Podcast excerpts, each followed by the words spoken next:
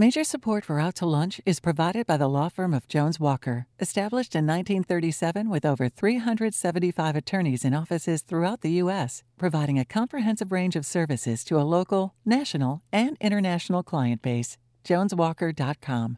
And by Shorten Associates, legal recruiters in Louisiana and Texas. And by Wyndham Garden Lafayette. From Chopsticks Restaurant in Lafayette, we're out to lunch with Christian Mader, publisher and editor of The Current. It's business, Acadiana style. Welcome to Out to Lunch. I'm Christian Mader. History is a messy business. It's full of mixed and conflicting perspectives. It's subject to revision for the right or wrong reasons. And while it's tempting to think of it as a collection of facts, history is really a collection of perspectives especially for histories of people. And think about it there are competing biographies, or authorized biographies, or even unauthorized biographies, and, and especially autobiographies. My guests today are both writers of history. Jason Theriault is a freelance author, a New Iberia native, and an academic. He's written on a number of subjects, not just about people, including World War II histories and works about the environment, particularly the Gulf Coast. He's a former fellow at the Harvard Kennedy School, where he worked on environmental policy. He's currently working on a history of tank barges. Jason, welcome to Out to Lunch. Thank you. Thank you for having me. Deirdre Gogarty Morrison wrote her own history. She's published an autobiography about her career as a boxer called My Call to the Ring. Deirdre was born and raised in Ireland but moved to Lafayette to work with the legendary boxing coach Bo Williford. Irish law made it difficult for women to box professionally. She was Ireland's first women's world champion and was inducted into the International Women's Boxing Hall of Fame. Deirdre, welcome to Out to Lunch. Thanks. Thanks for having me.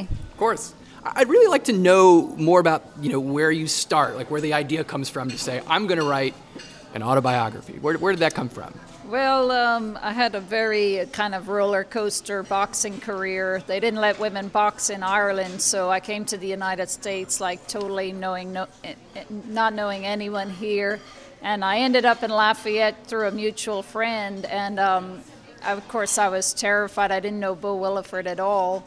And um, so I had to put my trust in him because I wanted to have a career in the United States where they allowed women to box over here.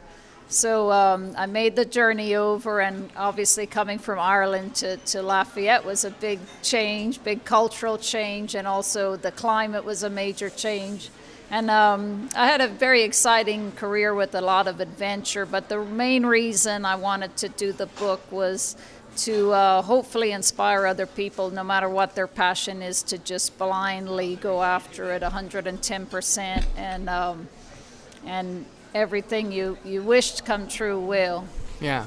Where, where did you start? I mean, I'm trying to imagine how, you know, when you you kind of open up the screen or you open up your pad. I mean, you got to put pen to paper some some time. I mean, where did you start with your own life? Well, I, started writing bits here and there, and then I was uh, lucky enough to coach a student called Jesse Saloom in our boxing club, and his mom was a uh, editor, so I collaborated with his mom, Darylyn Saloom, and um, together we were able to produce a really well-rounded, excellent book. And uh, I think it really captured the struggle of my career, but also the triumph. And I hope it will inspire others.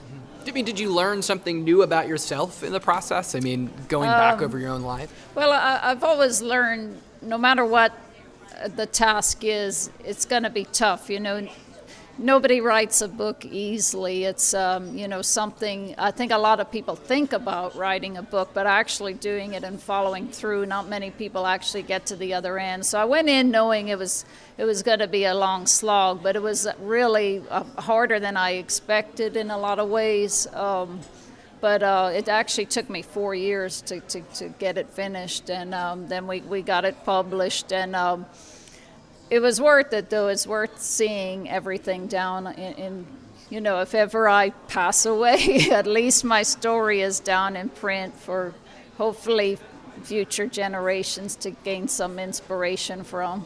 Yeah. So, Jason, you trained as a journalist and then decided to do something else, which was probably a wise choice. Um, you're now working on a memoir, right, of a senator. Am I correct? Uh, I'm working on a couple of different things. I'm working on a little memoir of a former state senator. I've got a couple of uh, what we call sponsored histories or paid books for companies. um, that are interested in having uh, their history recorded and, and story told and preserved, either for their family members or for their stockholders or for uh, just for simply for posterity. So those those are sort of the, the, the books that I've been working on and am working on right now. So I'm really curious about the process of writing you know, working with somebody on their own biography, right? I mean, if you write someone's memoir, I mean, right, it seems like a deeply personal thing. So, I mean, how do you approach actually, you know, cataloging or telling the story of someone else's memories? You got to start from the beginning, obviously. Uh, I have just completed about almost three years of interview sessions with, let's say, a mid 80 year old former um, president of a major tank barge company in South Louisiana. Uh, and his father had started in the 1920s. And I spent um, probably a few hundred hours recording this man. Uh, thankfully, he had a great memory and re- recalled details going back to when he was first started working for his dad, driving a pickup truck uh, and a tool truck uh, at the age of 12 years old, and driving boats for his dad at the age of 14 years old tugboats. And so it was really unique to see how, uh, through his eyes, the company advanced over the years. But, but even more to see as the years progressed here recently, his health declined until the very end. And when I got a phone call from the family saying that uh, he was on his deathbed and he wanted to share some few details with me, the details were to make sure which boat came in first in which chapter uh, and specifically what name the names of the boats and how he wanted them listed. Uh, and the and the uh, the poor fellow died a couple of days later. So it was a um, a moving experience, a really fascinating experience, and one that I always treasure to actually hear some a, a, person's entire life story over the course of two or three years, and then see them sort of you know pass away. And that's sort of the purpose of writing books. And uh, you mentioned that just a moment ago. You know, it's a it's a person's legacy. It's it's for the futures, for their families, uh, for this company in particular. It's a family-owned private private business, and there's next generations of, of folks that want to carry on those traditions uh, and the, the, standards of of of, um, of industry excellence in the way that you treat customers and whatnot, and their employees.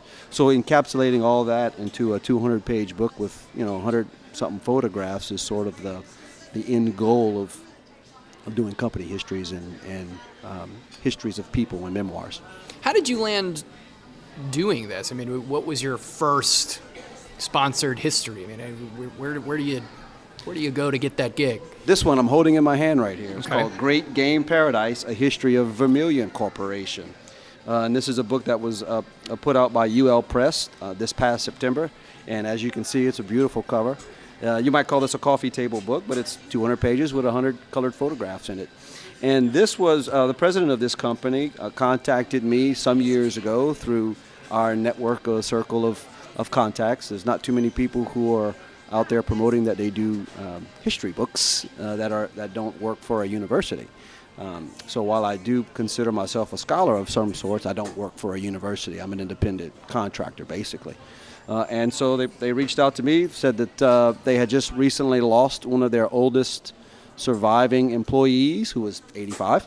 And boy, they wish they could have gotten his story before he passed. And so basically, they paid me to go around and interview all of the surviving employees, and there were many. This was a basically a land company that, that uh, a land company that managed 125,000 acres of marsh land south of here in Vermilion Parish. And so you had three generations of of trappers and duck hunting guides and folks who worked for this company, along with all of the generations of shareholders that would come in from Chicago and New York and all over the place. Uh, and so to tie in those together was, was sort of the uniqueness of this book. Local people from areas of Abbeville, Erath, Pecan Island, uh, and some of the bigwigs, people, you know, the barons of industry like Sterling Morton of Morton Sugar, the McIlhennys, for example, uh, Exxon uh, Mobil, um, Humble, Humble Oil executives. All these folks coming down here and cherishing this great game paradise, and the people who were hired to uh, facilitate that. So uh, that was the purpose of that book, and um, it was uh, well received from, from all folks involved. Very cool. Uh, Deirdre, I'd, I'd, like to know a little bit more about, you know, um, you know your career as a boxer. Um, and one thing that struck me was something you said that you know women could not box in Ireland. I mean, why not? Um, well, that's a good question. Um, I think just Ireland's just a very traditional country, and the um, old school establishment, so to speak, I guess. I mean, they didn't want women coming in there, and I guess they pictured us being very raw and unpolished and kind of maybe embarrassing the sport. So um, when I started boxing, I made sure to study it very carefully and do my very, very best to be technically proficient. That way, maybe I'd be more accepted into boxing. Now, I was allowed to join gyms and I was allowed to spar, but I was never allowed to compete. So um, now it's perfectly, you know, it's uh, we have a world champion from Ireland. She's a gold medal Olympian and she's a world champion. So obviously it's come a long way in just a 20 year period.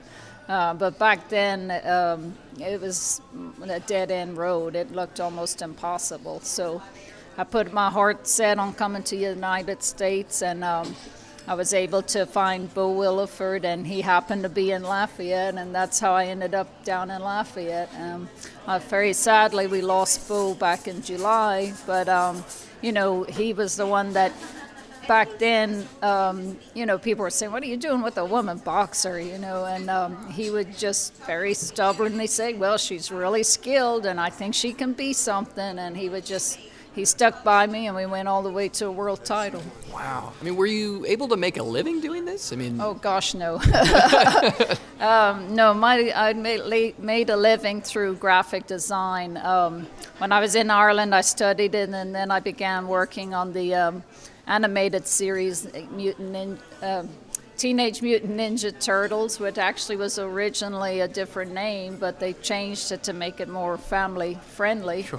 Um, what was the original name? Uh, the Teenage Mutant uh, Killer Turtles or something like that. okay, yeah, yeah, that's they definitely changed not it as to Ninja. Yeah. Yeah.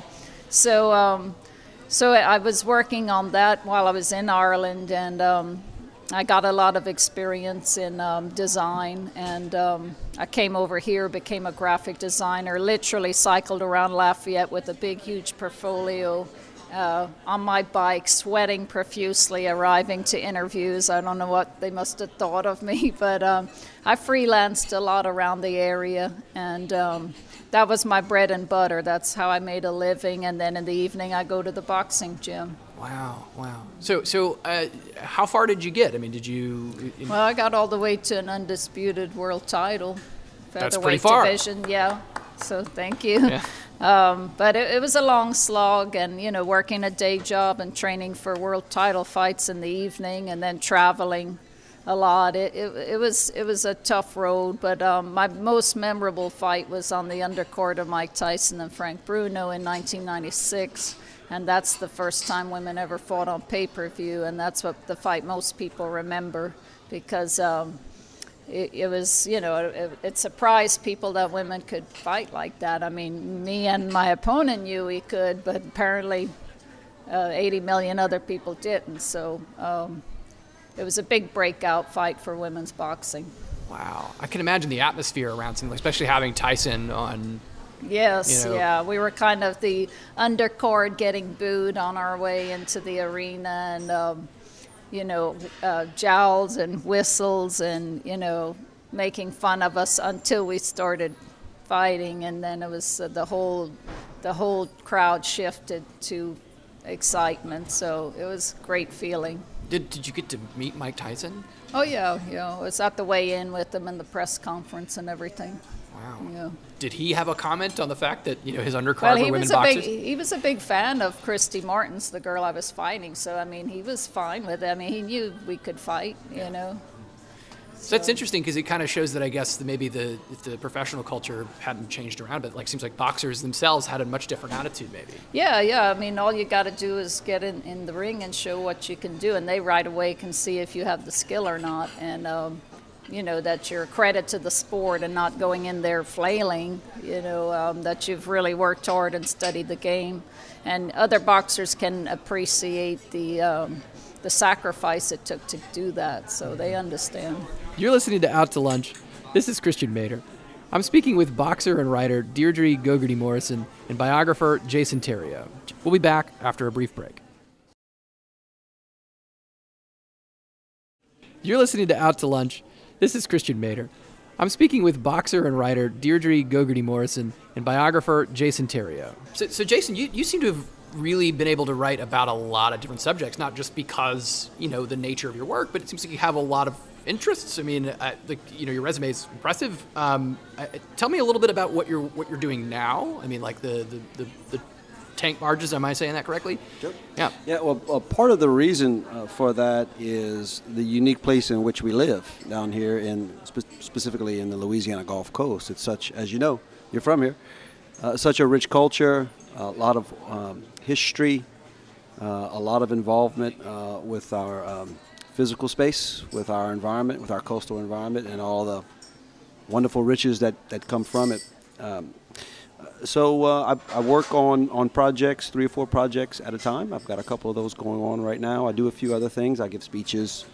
Um, I do uh, I do background research for law firms if, if needed, uh, and I stay connected into the academic world. So I've got a project right now at uh, with the Center for Louisiana Studies where we are in fact going to be doing a pilot podcast uh, in in a couple of weeks on a story about the French-speaking World War II veterans from South Louisiana. And so I did dozens of interviews a long time ago, 15 years ago, and that that uh, project has uh, recently been uh, resurfaced.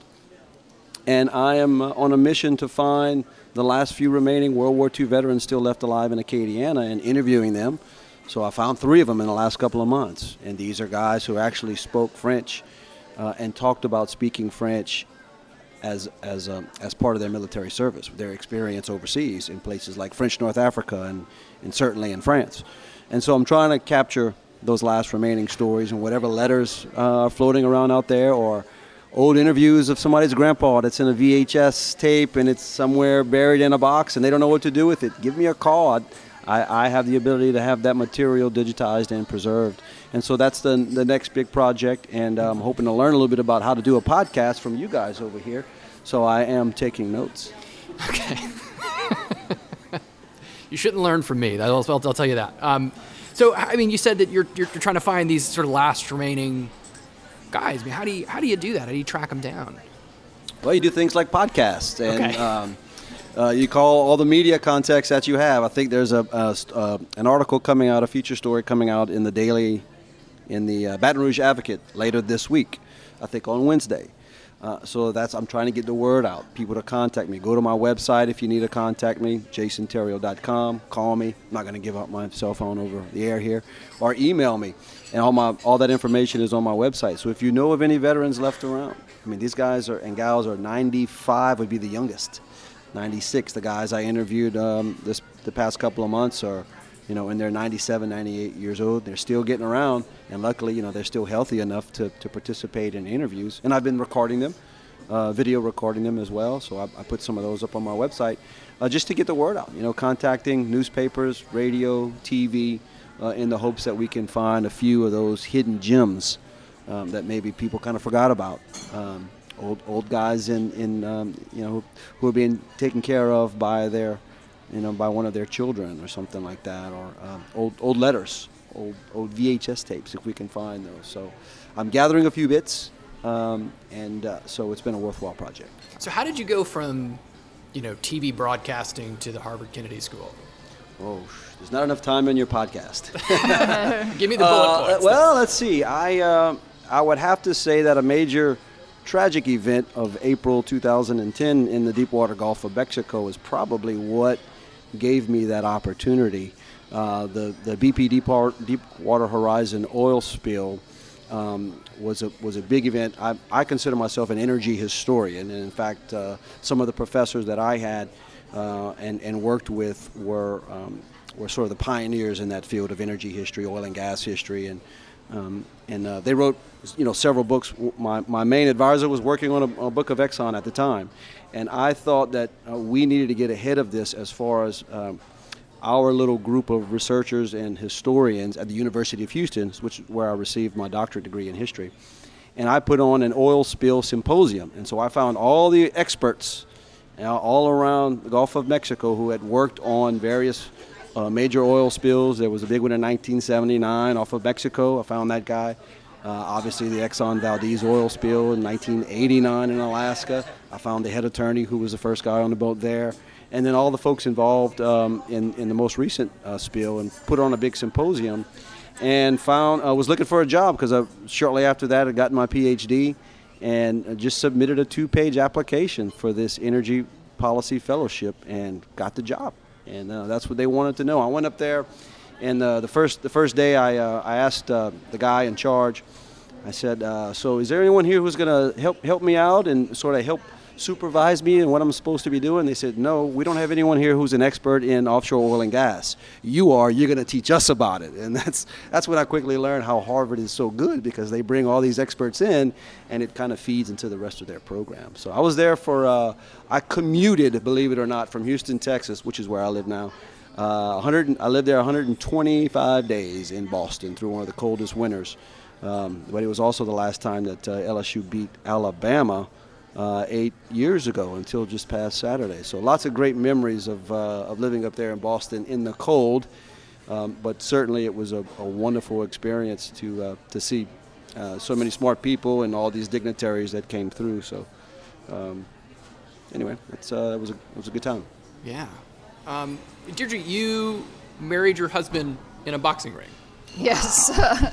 Why not, huh? Spent so much time there anyway. Yeah, yeah, yeah. Um, so, what boxing ring? I mean, was, was uh, it? It was at our club, the Raging Cajun Amateur Boxing Club, when we were on Macon Road. And Bo Williford, uh, he married us. He was like the referee.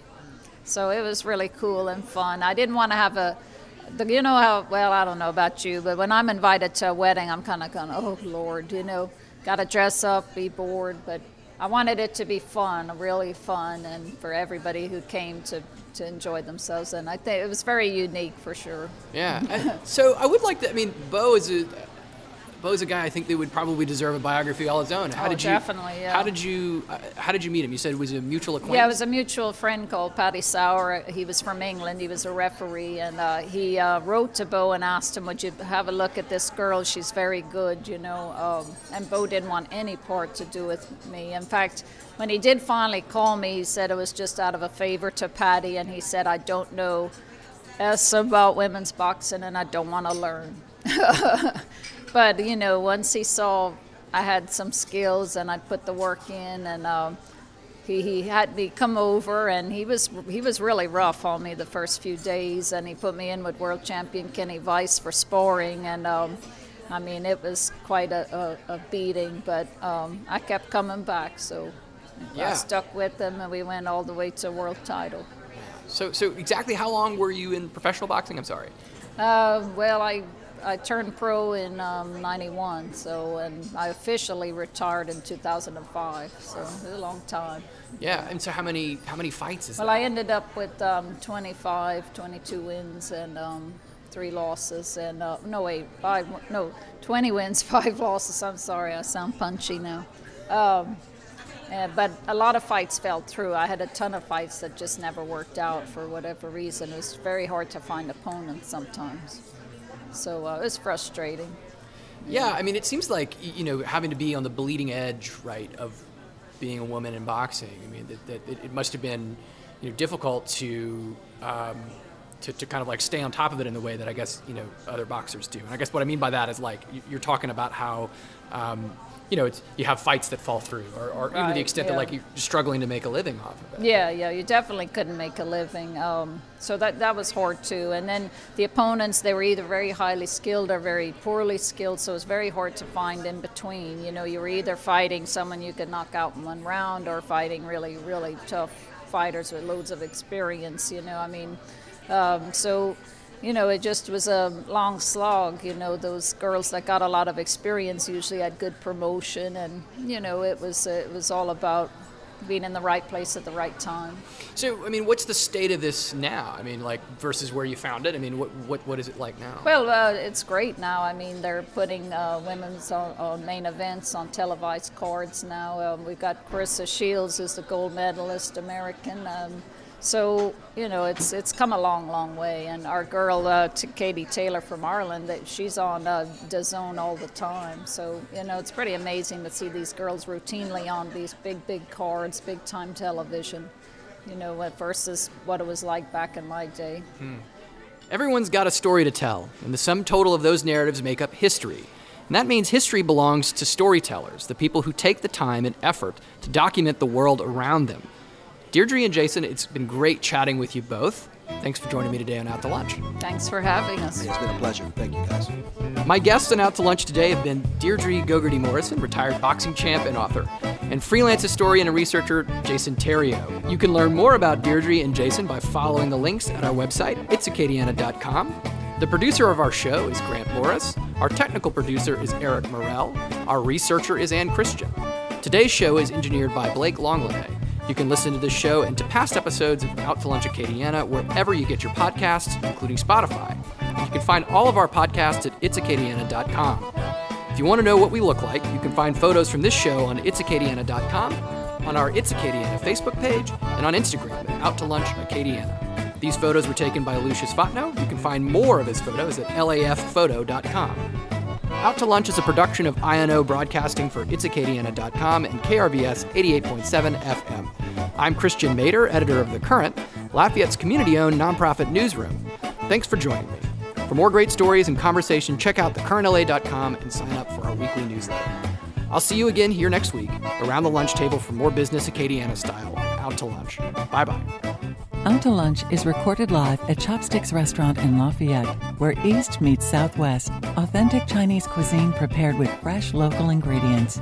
The Lunch Acadiana theme music, Encore Monsieur Nice Guy, is written by Mitchell Foreman and performed by Mitchell Foreman and Andre Michaud. Major support for Out to Lunch is provided by the law firm of Jones Walker, established in 1937 with over 375 attorneys in offices throughout the U.S., providing a comprehensive range of services to a local, national and international client base, joneswalker.com, and by Shorten Associates, legal recruiters in Louisiana and Texas.